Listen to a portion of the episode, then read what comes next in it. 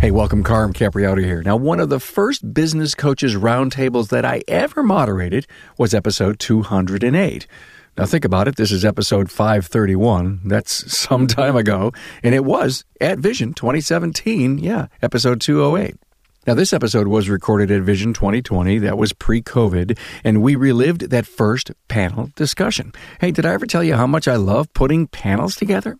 Now, during these unprecedented times, this episode will help quench your thirst for some great advice from some of the industry's brightest. In the future, it's just not technicians are going to be buying businesses business people are going to be buying businesses. Oh. And they are going to look at your numbers and your processes of how you make money because they're not going to buy a business to buy themselves a job, right? That's right. I mean, it's about being investable. If this business is not investable, then it's not going to sell.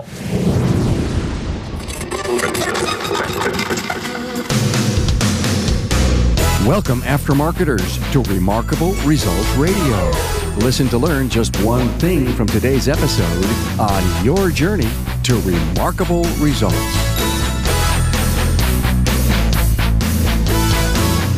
Hi, friends. It's Carm Capriotto here, the Aftermarket Podcast Guy. You know, I'm creating this content to make sure that every shop owner within our industry learns the fundamentals of running their own shop, as highlighted in the discussions with our esteemed coaches and aftermarket leaders. Learning means all ships rise, and you increase your business and market advantage. Hey, Remarkable Results Radio has been proud to partner with Napa Auto Care. Now, I hope by now you've heard that Napa Expo has officially been rescheduled during February 1st through the 4th, 2021. Las Vegas is going to be painted blue and gold as Team Napa puts on the fabulous event that was planned prior to the COVID 19 pandemic. Now, Napa wants to thank everyone for understanding the event postponement and sends well wishes to you and your families. Now, rest assured, Team Napa is as energized and invested as ever in Napa Expo, and we look forward to hosting you in February 2021.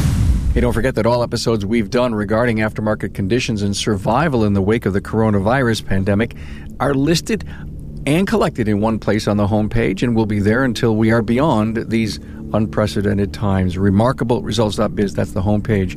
Now, there are podcasts, town hall academies, carmcasts that are dealing with so many critical topics that will help you navigate your ship during these unprecedented times. Okay, now hear from these full time aftermarket coaches, Maylan Newton, Barry Barrett, Bill Haas, and Bob Greenwood. They've got important insights on succession planning, right person, right seat, the math of efficiency, and the fact that every shop is understaffed by at least three people. Now, those topics just get you started. Find our coach's bio and this episode's talking points at remarkableresults.biz slash E531. This episode serves as another stepping stone on your path to remarkable results. A warm welcome here to four outstanding automotive aftermarket coaches that you've heard here on the podcast before and it was like uh, what do they call herding what cats in order to actually pull this thing together. You have no idea the logistics that went through to get Maylan Newton, Barry Barrett, Bill Haas, and Bob Greenwood here all in the studio at Vision 2020. And uh, it was three years ago. Barry reminded me that it was one of my first ever coaching group panel discussions in this room three years ago, almost to the day that Barry, Bill, and Bob sat down and uh, 200 and some. I can't remember the number of it. I'll look it up maybe before we end or I'll put it in the show notes. It is really a marvelous, it's a fascinating interview, and I think you need to go out and listen to it if you want to hear what the coaches say. And, and so, frankly, here we are three years in uh, to to that anniversary. We invited Maylan to join us. Uh, lots going on in our industry.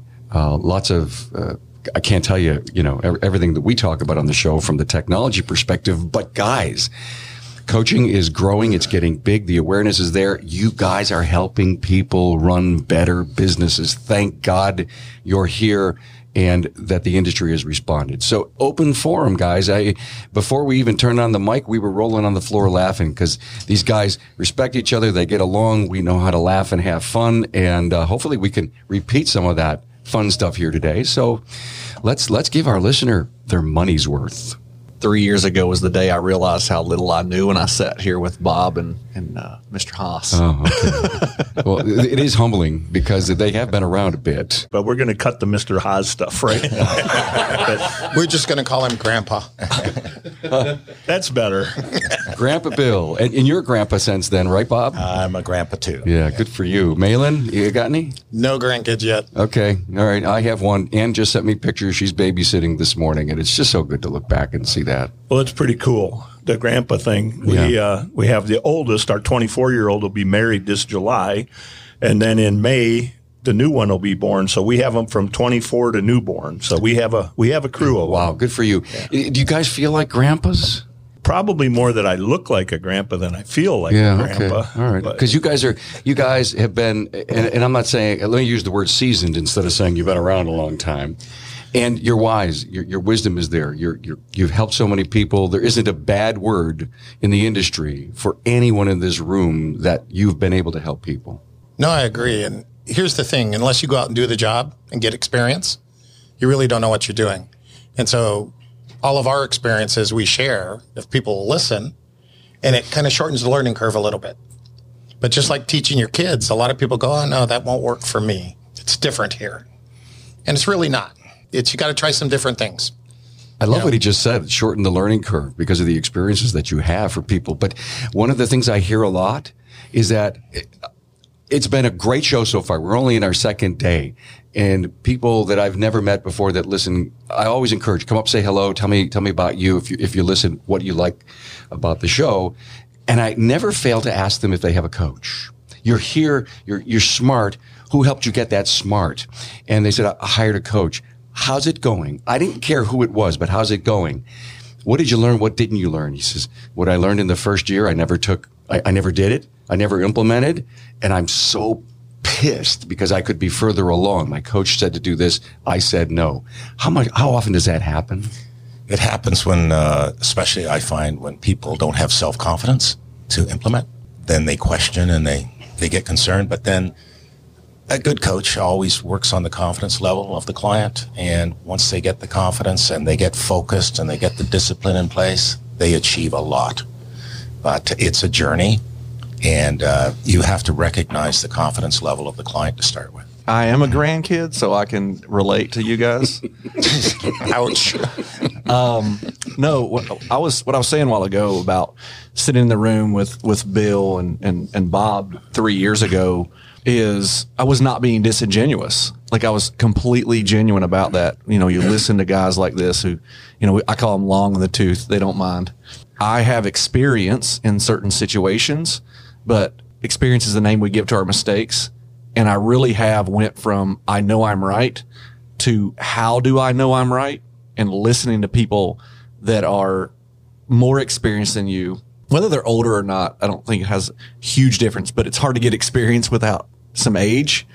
Um, and I'm, I turned 44 this year in a couple months and I'm starting to get where I have getting more of that experience. But the number one thing that has changed in my life over the last five years is listening to people who have already made the mistakes and asking them, you know, what's your advice? Because the number one compliment you can give another human being is, can I get your opinion? the whole experience thing really is even with what we do today, we're still gaining experience. Yeah. There, it's not like now we have all this knowledge and we've had all these experiences, so we're going to go out and share with everybody that knowledge and experience, and they're going to get better because of that. We're still getting experiences every day with the people that we're dealing with and our life experiences, and we continue to build that into our programs and make that part of our coaching. Continuous learning curve. Continuous. So you guys never quit learning and finding new ways to present and to coach and to teach. You can't. You have to follow the industry. It's funny because right now on my phone, I have probably 15 or 20 books that I purchase that I'm carrying with me, waiting for the opportunity to listen to them. And that's a pretty consistent number for me. So I spend an extra hour in an airport or on an airplane, I'll listen to a book and it generates an idea or a thought process. But two things I tell clients all the time. I said, you're living the definition of insanity. You're doing the same thing over and over, expecting different results. My job is for you to change that and do different things and get different results. And the other thing I tell them all the time is I'm water over granite. I'm going to wear you out. you got to just keep after them, slow and steady pressure until you wear them out. And then they finally go, I should have done this years ago. Uh huh. Why don't you listen to me? And after they start making changes, it goes back to confidence. When they make a change, they're more likely to make the next change because they see it does work or it doesn't give them the ramifications they expect. We've all told somebody to fire somebody and they, I can't do that. This person's valuable to me. And then they fire him. They go, why didn't I do that earlier? Their employees are happier. And fear is probably one of the biggest things. They're afraid to try something new and different. And the thing is, too, is when you're getting rid of people out of your company, you know, good people leave a company because bad people stay. Absolutely. We do a concept it's called RPRS, right people, right seat. Right people share your core values, fit your culture like a glove. You hire, fire, reward, and recognize around them. And then right seat is they get it, want it, and have the capacity to do it. G, the get it is the get it is the natural ability. You were born to do this. Some people were born to be technicians and some people were born to be salespeople, right? They just, they just get it.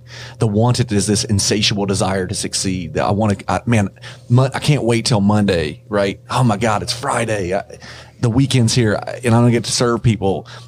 The capacity is, t- is time, training, and tools, right?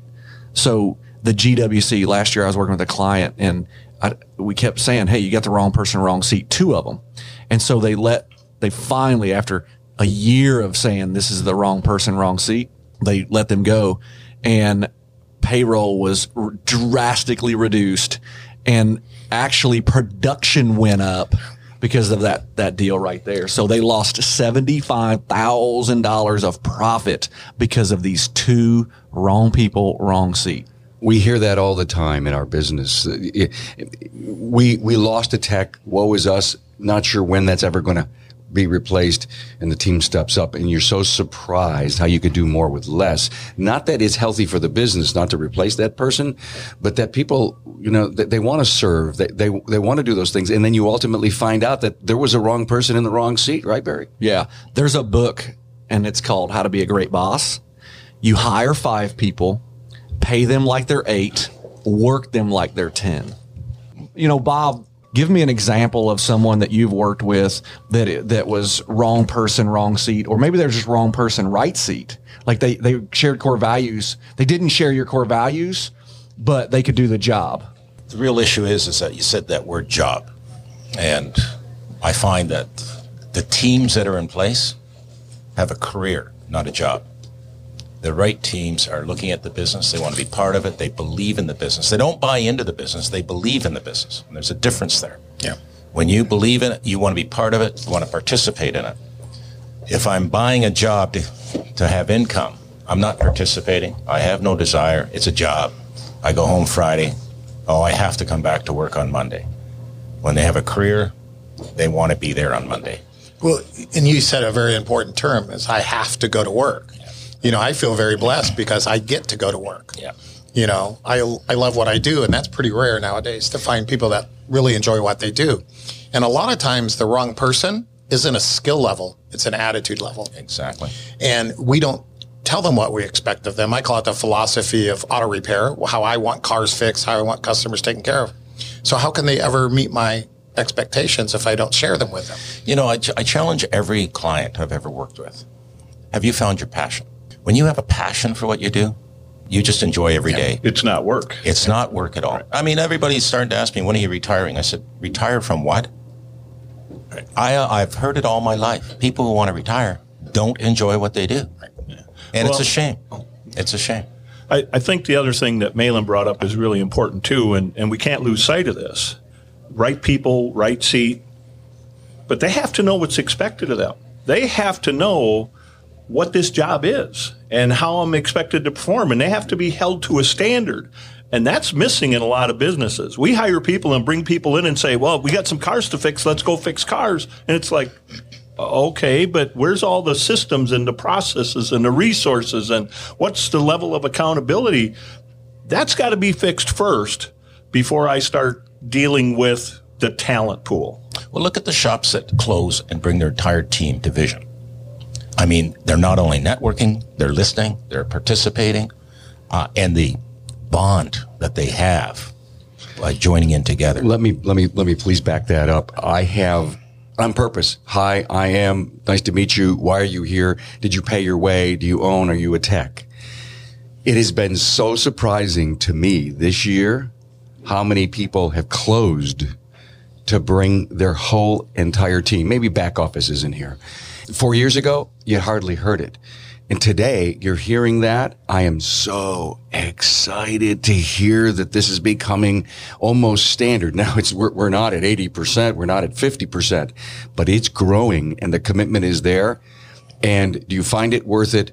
Uh, did you lose revenue? Yes. Will you make it up? Absolutely. I mean, for all the right reasons, all the reasons that people don't want to come, people tell you the reasons that it doesn't matter. Well, and I don't think you could ever lose revenue. First of all, you tell your team they're important and you reward them for their efforts. The second, they come back more educated, which means they can do their job better, Yeah. faster, smoother. And they're going to meet people. And it's really funny because they realize they're not the Lone Ranger. There's worse places to work. They get a bigger perspective. And I think one of our problems in our industry is some of these people spend their entire lives, their entire career lives in one little town, in one shop, and they don't really understand the good things that they have. They know all the bad things. They don't understand the good things. So, you know, my dad used to have a saying, and when I grew up, I hated this saying because it made no sense to me. And as I've gotten more experienced, it makes a lot more sense to me. He used to tell me, boy, you're stepping over dollars to pick up dimes. And it just didn't make sense. But, you know, that's where a lot of shops are. They go, I can't afford to close, but they lose the education and not just the technical side, but in everything else, the management side, the personnel side. And they go back and they continue to do things the way they used to, and it costs them money. And you, you can't look at coming to a, a show like Vision as a cost. It's an investment. Right. It's like any other training. You look at it and go, how do I reap the benefit? And I have a lot of clients that will send three technicians to three different classes, but when they come back to the shop, they has, have to do a synopsis of the class they went to to everybody else in the shop. Perfect. So they're they're maximizing their exposure and their dollar spent. Yeah, they're sharing. They're going Yes. back and they're sharing what each each learned individually. Hi, Carm here, and I want to talk to you about the Napa Auto Care Center program for health insurance. We've all heard the reports about the rising cost of health insurance, but you'll be happy to know I'm here with really good news. The Napa Insurance Center is now offering the Napa National Health Program, and it's saving Napa Auto Care Centers and their employees money, lots of money. In fact, in the first 90 days following the launch of the program, Napa stores and auto care centers and their employees saved over $2.7 million. That's all thanks to the Napa Insurance Center's partnership with United Healthcare. It gives auto care centers access to the national large group rates on medical insurance with premiums discounted up to 30%. Now, these rates are based on the collective purchasing potential of 22,500 Napa locations, including both Napa Auto Parts stores and Napa Auto Care centers. And listen to this the news just keeps getting better.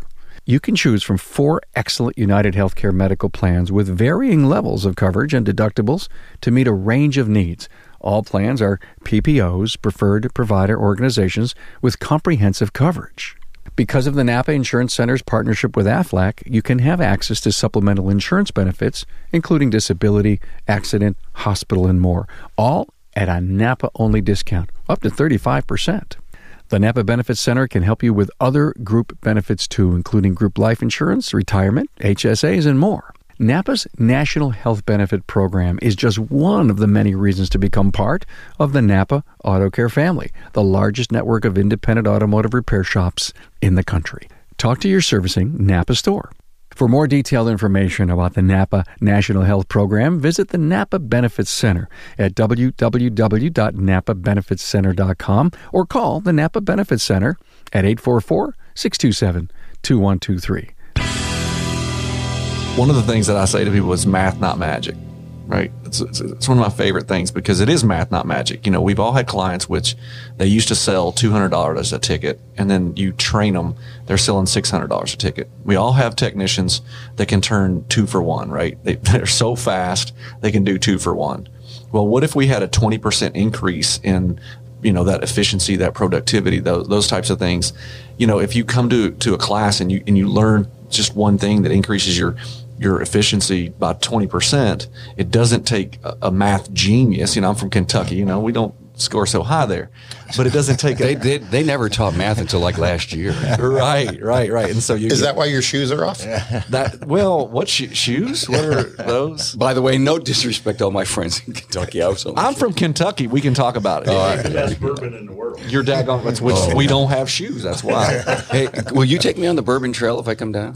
I would love to do that, but you have to make it me a deal. You have to either come in three week, the first three weeks of April, Yeah. or the first three weeks of October, so we can go to Keeneland, the Okay. horse track, and then we'll do the Bourbon Trail. Then we'll do the horse track, and then I'll take you to Kentucky football game, and you will be like, Kentucky's the place to live. Should we all go? What do you think? Wouldn't that be awesome? Field trip. Yeah. Well, we're we're going to have the NACAT conference. I think everybody knows I'm real involved in NACAT. Yes, our NACAT are. conference is going to be in Covington, Kentucky. One of our one of our fun events is, that we're considering is got something to do with a bourbon trail that I've heard of. Yeah. That may just get me there this So, year.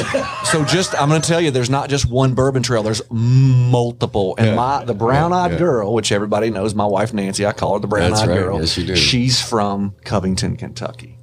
Damn. Wow, how cool is that? Now back to vision. Okay. so here's the, here's the thing: when when we have this discussion about all the people that come to Vision and people closing their shops and they're bringing their techs and they're bringing their advisors and the owners are in class and here's the question that I have: I want to know how the people that are not here think they're going to compete with these shops. That's going to be tough to do. When you take your entire team to an event like Vision and the techs come back with a higher level of knowledge and the advisors come back and they're going to provide exceptional customer service and the owners are going to be working on the culture and environment that they provide for their team, how are the people that miss this event going to compete with that? That's a huge question. And you know what? I think the guys that don't come to this fall behind so fast. Yeah. And we all know this industry is moving at lightning speed now. And if We've been saying that for years, and that was a challenge that I had last night. Someone said it's not going to be too long where you know there's going to be some big fallout on the bottom. And I said we've been saying that for 50 years. That but eh, do you do you really think the need for super tech diagnosticians, smart and really good operators, process systems people, great marketers, is going to really flush it out? So let's put the numbers behind it. If you take from year zero of the world all the way up to 2003, take all the information that was accumulated from year, year zero to 2003, every year from then, from 2003 on, the information doubles every single day. Yeah. So yeah, like Nostradamus, it took him a while to, to, for his visions to come into fruition, but they eventually did, right? And so it could be 50 years, but man, that's an inch worth of time. It's going to happen. I have this, this saying this within 10 years, half of independent automotive repair shops are going to be out of business because they don't have the money to pay for diagnostic tools and, and technicians that can do the diagnostics because they don't charge for diagnostics. So it's, it's ma- it like goes, this goes back to math, not magic. You can't give away diagnostics and still pay for everything. Okay. How many years did you say? 10 years, within Ten- 10 in years, 10 years. half will be out of business because they don't have the money. Or they won't necessarily be out of business. They'll just be screwing cars up trying to fix them. Hmm. And that ruins the industry reputation. It See, to absolutely me, does. that's that terrifying to me because they're always going to be out there thinking they can fix cars, right? And they're damaging the reputation of everybody else. I'm shocked at how many shops don't even reflash. It, it just, that scares me. Well, I'm shocked that the number of them don't read. Yeah. you know, the technology is out there and they're looking at it incorrectly. You know, unfortunately, they're always going to be, you know, as I refer to it, the lower end shops that are going to fix the mechanical things. They're not going to be able to fix the electrical things. But you see the common denominator and age of those shops? Yes. The owner's over 50. So he knows it all. And uh, he just does it his way. And, but see, that also presents us with a whole nother problem is the average age is like 52 and a half years old. Yeah. Who's going to take these shops over? Well, I'll, I'll step in as being the young buck. And look, I, I was having a debate with this 19 year old kid last week, and, and he called me an old head, which I, I love. It's my favorite nickname I've been called so far. Old head? Yeah. And he said, I, I, I was an old head who wouldn't change. And I said, Well, you're going to college, and I get it. And I said, I make money with a, a, cell phone and a laptop. That's all I have. Cell phone, laptop. That's how I make money. And I go, you're currently attending one of the oldest systems and out, most outdated systems that I've ever seen. And I'm the one that's not going to change. Mm. 50 today is not 50 30 years ago. 30 years ago, if you were 50 in America, you had just ran your body through like this crazy, you know, life of, of hard work physically. Yeah. Today, cars are computers, guys. 50 anymore, like we're just coming out of the out of the age where where technicians are beat up at 50. 50 now is super young.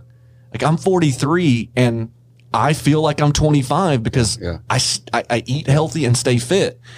And 60 is the new 40. Yeah. And so Eric Hoffer, he has a quote and I'll, and I'll stop right here, but he says the learners will inherit the earth where the learned will find themselves beautifully equipped for a world that no longer exists. We have to be learners and practitioners every day. College is teaching people what to think, not how to think. Vision is teaching people how to think in an updated world. I got to jump in and I got to tell you how I think about college today you know, my two kids went through bachelor's program. Matt went on to get his master's. And what I realized that when they were done with bachelor, four years of college, they learned what I learned when I got out of high school. And that just I paid that much more money to have them get up to what I thought was the speed when I graduated high school. And that fries me that, and I, and I don't want to get on the education system, but I think they got one hell of a thing going on, don't they? Well, I'm going to get on the education system because last week I had a really incredible opportunity. Uh, my son Andy is a math teacher at Early College High School. And so he called me up and said, Dad, would you, would you volunteer some time to come in and do interviews? And I said, What are we interviewing? And he said, Well, we have to interview the applicants for our early college high school program. I said, Who are we talking to? He said, Eighth graders and a few ninth graders. And I'm like, Well, this ought to be quite the experience. Oh, cool. Yeah. The, what they have in Tyler ISD is they have early college high school. And as an eighth grader, or a ninth grader, you can apply to get into this program. And the application is you have to pass a test, you have to go through some interviews, you know, several things that are part of this. So they don't want the teachers doing the interviews, so they bring community volunteers in to do the interviews. I was so impressed with what I saw in these eighth graders that, you know, were just on target, knowing what they want, what they expect out of life. And I'm like, you know, that, that really gave me some hope. I mean, because mm-hmm. the stuff that you tend to see and hear is about, you know, all the bad stuff, the stories of people not being successful or having trouble. This program they do is pretty incredible because what you do in early college high school, so last year they graduated 88 students out of their program. 82 of the 88 left high school with an associate's degree that cost yeah. them zero dollars and put them on yeah. the path going into college yeah. to kind of accelerate this whole thing. Okay. And it's like, you know, there are really some pretty great opportunities. So, I just want to highlight something positive that I see well, in education because it's not all positive. Those stories exist. Glad to hear it from you. Well, I went and spoke to a group of sixth graders, and I was kind of apprehensive. You know, what was I going to be able to partake of their knowledge, but also give them? And I walked away with a renewed sense of greatness coming. These kids are sharp. They ask great questions. They listen. I mean, when you get a bunch of sixth graders that sit there and stare at you for an hour and a half while you talk and are quiet and don't play on their phones or anything, mm. they're interested. Did you tell them that they're they're going to work? They could work in the computer field on the auto, in the automotive. Yeah. yeah. Let yeah. me let me tell you, I've got a 15 year old boy and 11 year old girl, and you know my 11 year old, she's that age, the sixth grade age, right? And she's wittier and smarter than I am. Like she comes back at stuff. I'm, I, I feel like I'm a pretty witty guy. She's sharp. And, you know, my son, 15, constantly impresses me with his knowledge and how he challenges. Look, you know, we give these kids a hard time, but let me tell you something. They are smarter, faster, leaner than we ever thought about being because they have this thing called YouTube and these these access to the world that we never even dreamed of.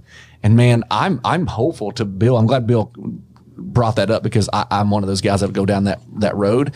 But they are smart, but they do need to be guided, not told what to do, but guided by by us. I had this wild idea about four or five minutes ago, and we were talking about the age of uh, of our owner and and how we're graying. Our industry is graying out. What a perfect panel here to ask this question or to challenge your advice. Young startups. Think of that. Young startups. If, if succession plans could exist inside the businesses today where an owner could identify his lead tech or his service advisor and he sees promise in them or a tech wants to leave and start on his own, the wisdom in this room, let's set up what a pathway could be. What, what would have to happen first? The first thing I would think about is if anyone held paper or found an internal candidate, even family, that they would want to put that person in a coaching program.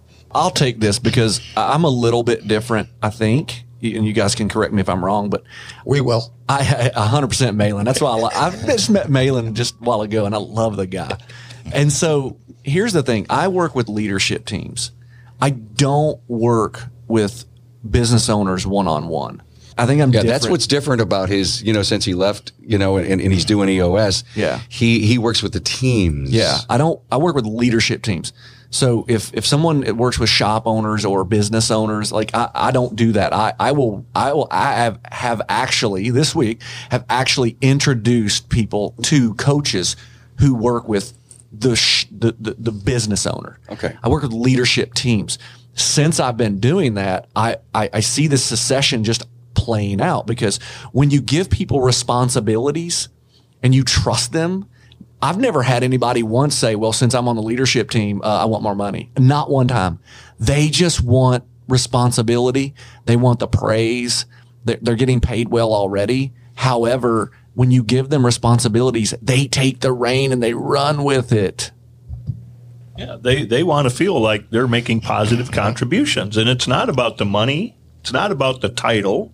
It's about feeling good about what I do and people respecting me for what I bring to the party. Right. That's huge. And everybody talks about the millennial generation, and the millennial generation gets it, and the older generation doesn't. And they say, what do these millennials want? Well, quite frankly, they want an employer who knows what the heck he's doing. A millennial wants to participate, wants to be involved. Yeah. Uh, a millennial does not want to just do duties that you dictate to me. My opinion counts, and I want to be in a business where I can contribute. And they believe that. And So, so, so here we are. My challenge about the young startup, and the, the, the business owner hasn't done what he needed to do. Never hired a coach, and he's kind of floundering. He thinks he can get a million dollars for what he doesn't really have, and he looks for an internal candidate. You know, I'm, I'm just thinking, as as a coach, would you market to those guys saying, "Listen, if you found an internal candidate, bring him into our coaching program." Because, and here's here's what I'm saying: I don't want that business to continue along the way it has, and it doesn't help our industry in so many ways. How could we? well, the owner shouldn't want it to continue like that either because the owner wants to make sure he's going to get paid. well, i yes, if he- if he holds any paper, And that's typically why they go out and seek a coach. Typically, what we hear is, oh, I'm selling and I want him to have a coach because I want to make sure I get my money. uh, he didn't want a coach, but he wants his successor to have a coach. Bingo. And that's Well- that. There's a big disconnect, And right? that's great to hear. So I, I think that just sitting at this table, uh, in this round table, we all have people who have different skill sets. And so, you know, uh, I think when I think of Bob Greenwood, I think, oh, what a numbers guy, right? Uh, for myself, I'm, you know, people know this about me. I'm a sales guy. If you want to increase your average sale, like I'm your guy. If you want numbers, like I would, I, I'll be honest with you. I say, well, Bob Greenwood will blow me out of the water on that. So if you really need, you know, to tighten up your numbers, I just, we as coaches need to be open and honest about what our strengths are too. And so to coach a team, this is what I love. There's people who get, want, and have the capacity to do each seat, right? There's a marketing and sales seat. There's a operation seat and there's a finance seat. If you want a true succession plan, build a leadership team with all three of that, that have those three firm strengths.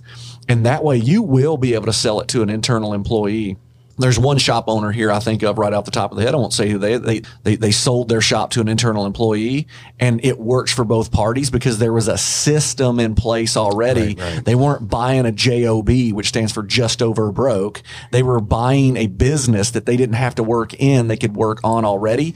I don't know the numbers, but I'm sure that, that he got top dollar and that employee is not upset about it.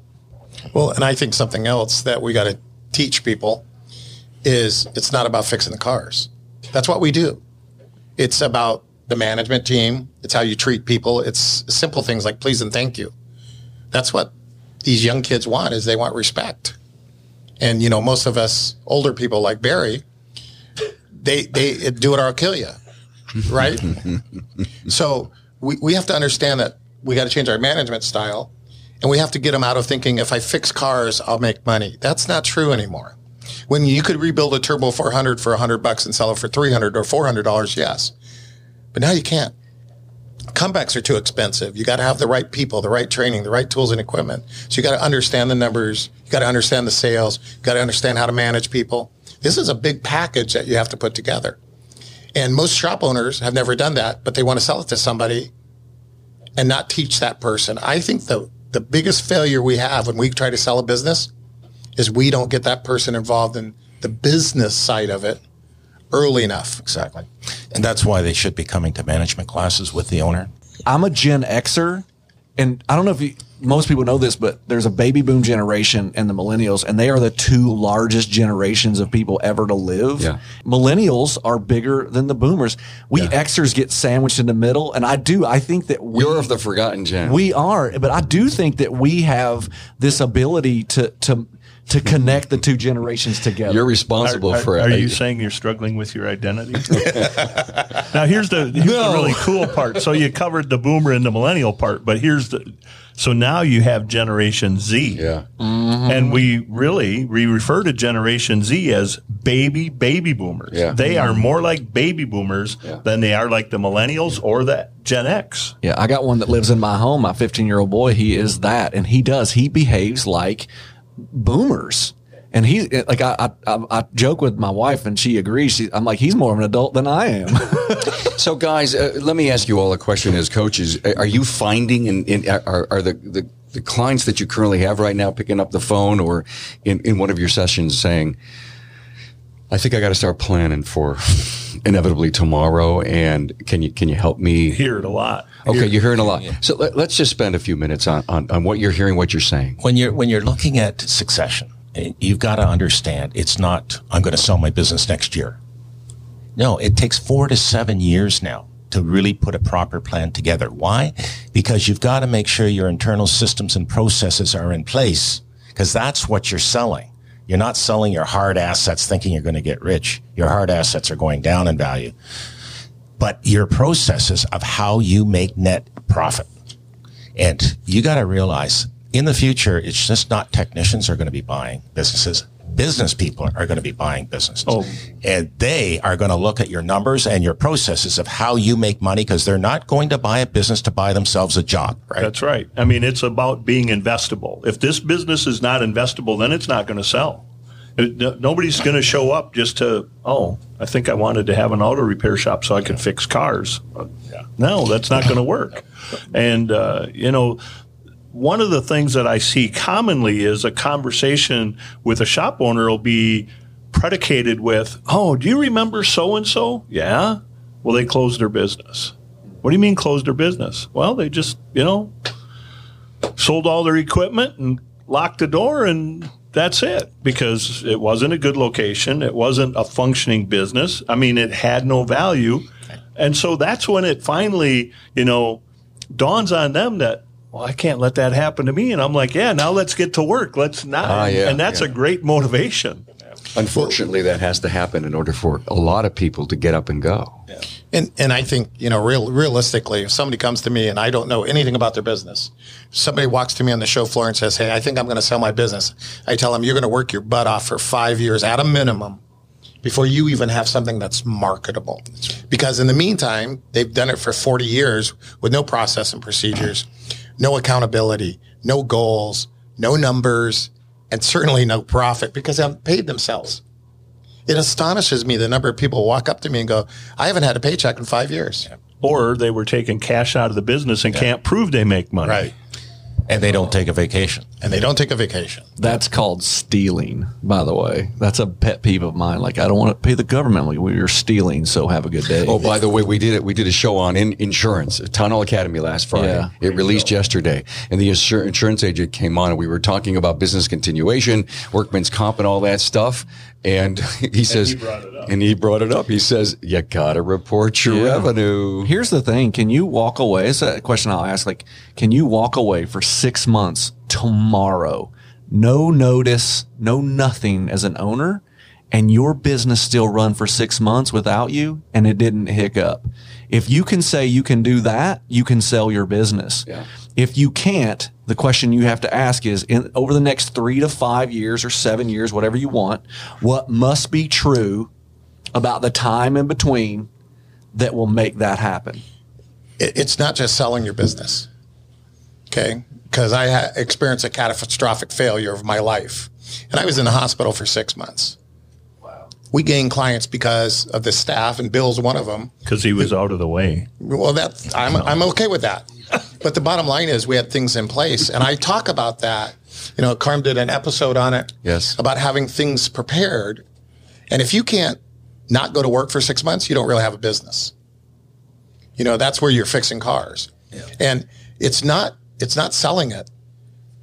At the age that our average shop owner is, the number of strokes and heart attacks. I mean, this earlier when we were getting ready for this, we talked about somebody very close to all of us hmm. who just had a quad, triple, five bypass, Right. and he owns a shop. This is reality. Forget selling it. How about surviving it? Right. And and so I, I want to like hit a pause button because in the beginning of this podcast we talked about experience, learning from people. Like Maylan just dropped a huge nugget right there, and I have never been through that. I've never had a ca- catastrophic anything health related. There's a guy who just told you guys experience. Listen to him. Well, and let me share something with you. There's a shop in Michigan, husband and wife. Husband, although he hasn't ended up in the hospital, but he lost some brain power. They actually think he's developed stress epilepsy. He's the technician, she's in the office. They can't pay their bills now because he's the shop. And I'm working with her, trying to keep her focused and move in the right direction. But I want you to think about something. That's not abnormal for our group, where the husband is the main person, the wife does the other things, and maybe they have one or two technicians like this shop does, but he is the diagnostician. There is another reason why they should be at Vision. So we don't have one person responsible for this shop. When I was in the hospital recovering, the reason I wrote the catastrophic failure of me is because at that time my wife came to me and said, you know, you were given a gift and it wasn't taken away from you. And you better figure out what you're supposed to do with it. That generated several days of thought. And it was, I got to tell people how to prepare this business so that it survives them. There's no legacy in our business. People are closing, like you said, because they don't have any other direction to go. And whether it be my experience or any of the people here's experience, get help from somebody anything you do differently will make you better. And it's really, honestly, folks, it's not rocket science. Well, you know, Maylan's story made me think of something, and I hear this a lot from shops when you're looking at the amount of work we're able to do and what we can produce and how we can serve customers and make sure that that customer experience is exceptional. And when we talk about needing to bring somebody in, and, and honestly, a lot of businesses really need manpower. The reason customers don't have a good experience is because there aren't people there to do all the things that need to be done. And and what happens a lot of times is a shop will say, "Oh, I can't afford to do that." They're going to want to get paid a lot of money. And shops look at this completely wrong. It's never about what you're paying someone. It is always about the revenue that they will generate. Return on investment. Return on And investment. the fact is, is the average shop is understaffed by three people. One in the base, one at the front counter, and one in the back office. You cannot maximize productivity of a shop when you're understaffed. That affects your bottom line dramatically. So competent people make a company money.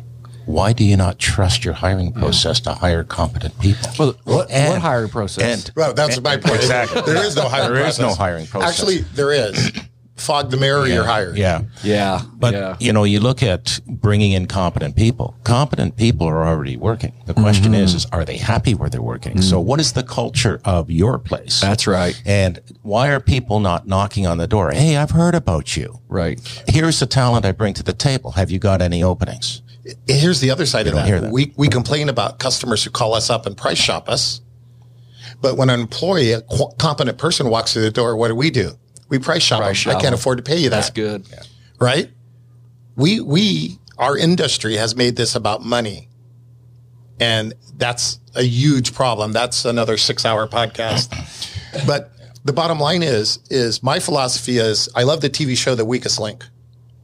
When the right person walks through my door, the weakest link is leaving, and that's a cold, calloused business decision, because everybody out there listening to this has one employee you should have fired, but we haven't. here, here's here's the thing. Bill Haas he said it early, early in this conversation, and he talked about like a, an employee walks in, what systems and procedures do you have that that you can hand them and say this is how we do business.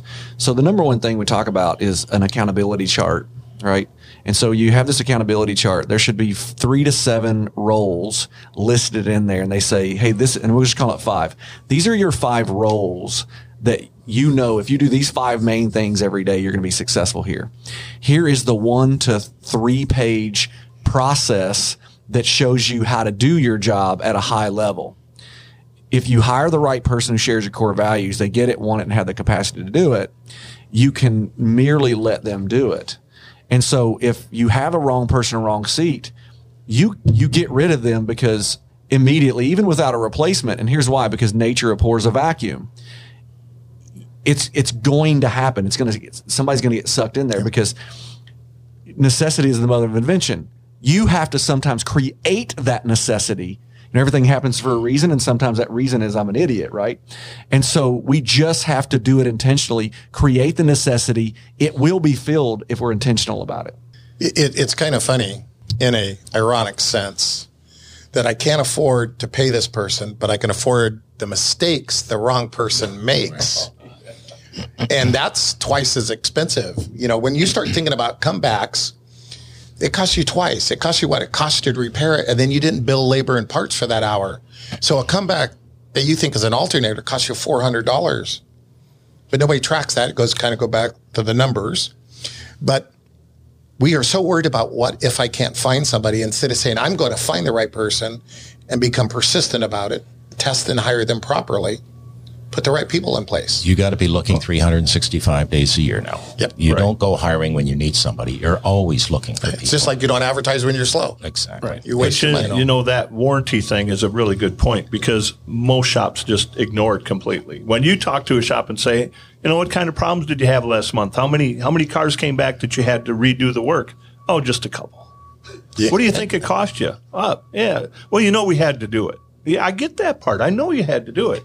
But then when you put them onto a warranty tracking report that every day they record any warranty and we know how many hours were spent and what we what the cost of the parts were and at the end of the month you go now let's look at our warranty tracking report. How many do you think we had? Oh i think we did pretty good this month. Only a couple. And you go well there were 14 there were 21 working days in a month and out of 21 days you had 14 jobs that came back that had to be reworked and by the way this is what it cost you and that's when you finally get their attention and they go, I guess there's some things we need to do different. Yeah. now, now, now, now you can start to evaluate what's really going on here. Is it personnel? Is it a training issue? Is it a skill set? Is it a lack Cheap of parts. knowledge?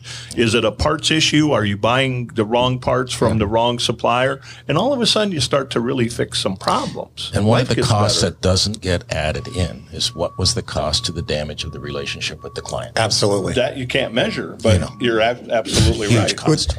Y- you know, it's very interesting is we have a tracking report and I'll send it to Carmen. He can share it with anybody he wants to. And it talks about the actual cost of the warranty, but also the missed opportunity, what we didn't bill. But what was funny was I gave it to a shop owner and I said, I want you, everything that comes back, whether it's a part failure, uh, technician failure, a no-go, just doesn't leave the shop, you fill this out. He filled one of them out.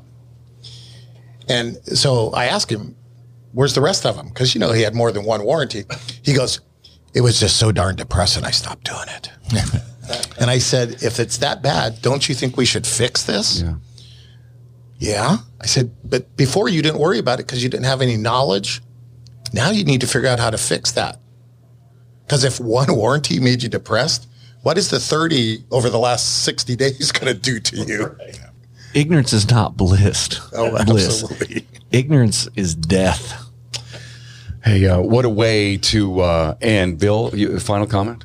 final comment is it- you have to remember that if you don't confront it, you condone it. So all this stuff we talk about, whether it's the talent, whether it's warranty, whether it's education, these are problems out there that need to be solved. And if you don't confront them, you condone them. Go fix your business. Amen, brother. Well, you know, I have to tell you something. Um, it was three years ago, 2017, episode 208, that Barry, Bill, and Bob were here in the studio. We did our first, first coaches roundtable. I loved it. Thank you for coming back and, and, and allowing our great friend Maylan Newton to come in and, and be the fourth peg in the wheel. By the way, Maylan was talking about uh, your experience. Uh, we did that. It was episode 140. If anyone wants to go back and listen to Maylan's, uh, when you wrote that seminar, and it, it was 140. But so thank you for uh, for Maylan Newton being here from ESI, Barry Barrett from Business with Purpose, Bill Haas from Haas Consulting, and Bob, Bob Greenwood from the Automotive Aftermarket E-Learning Center. Um, I said we were going to do this in 20 minutes, and we're like 50 in, guys, and and I just couldn't hit the stop button. Have you guys met were great. us? Talk about false expectations. So- so- Delusional. but, but everyone knows that I, I, I live life with a purpose. And the reason that I said 20, because I knew it would go to 50.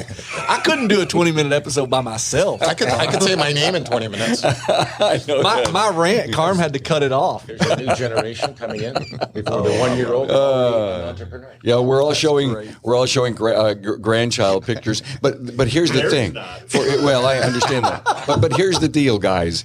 Please don't discount the fact that we're showing grandpa pictures. That the the wisdom in this room is really important. So thank you guys for being here. Here's the most important thing is everybody in this room, Carm included, cares about the industry. And that's what makes this unique. Because there's a lot of people are out here to make a dollar. Yeah. Everybody in this room is here because they actually give a damn about the industry. Yeah. And we're not we're not here for ego. And to be perfectly honest with you, we're not here for money either. We're here because we want this to be a better industry. Yeah. And that makes a difference. We demonstrate it every day. The, the team that's here training, the team that's here with their booth, the, the, the reaching out, the loves and the hugs. And by the way, one of the things that I wrote down that we didn't cover was the value of networking. That this, this, that, you know, you talk about lifting ships and learning from each other. The power of networking at each and every event is priceless. It, it truly is. Hey guys, thanks so much for being here. Thanks, Thank you. Thank you. Thanks for being on board to listen and learn from the premier automotive aftermarket podcast. Until next time,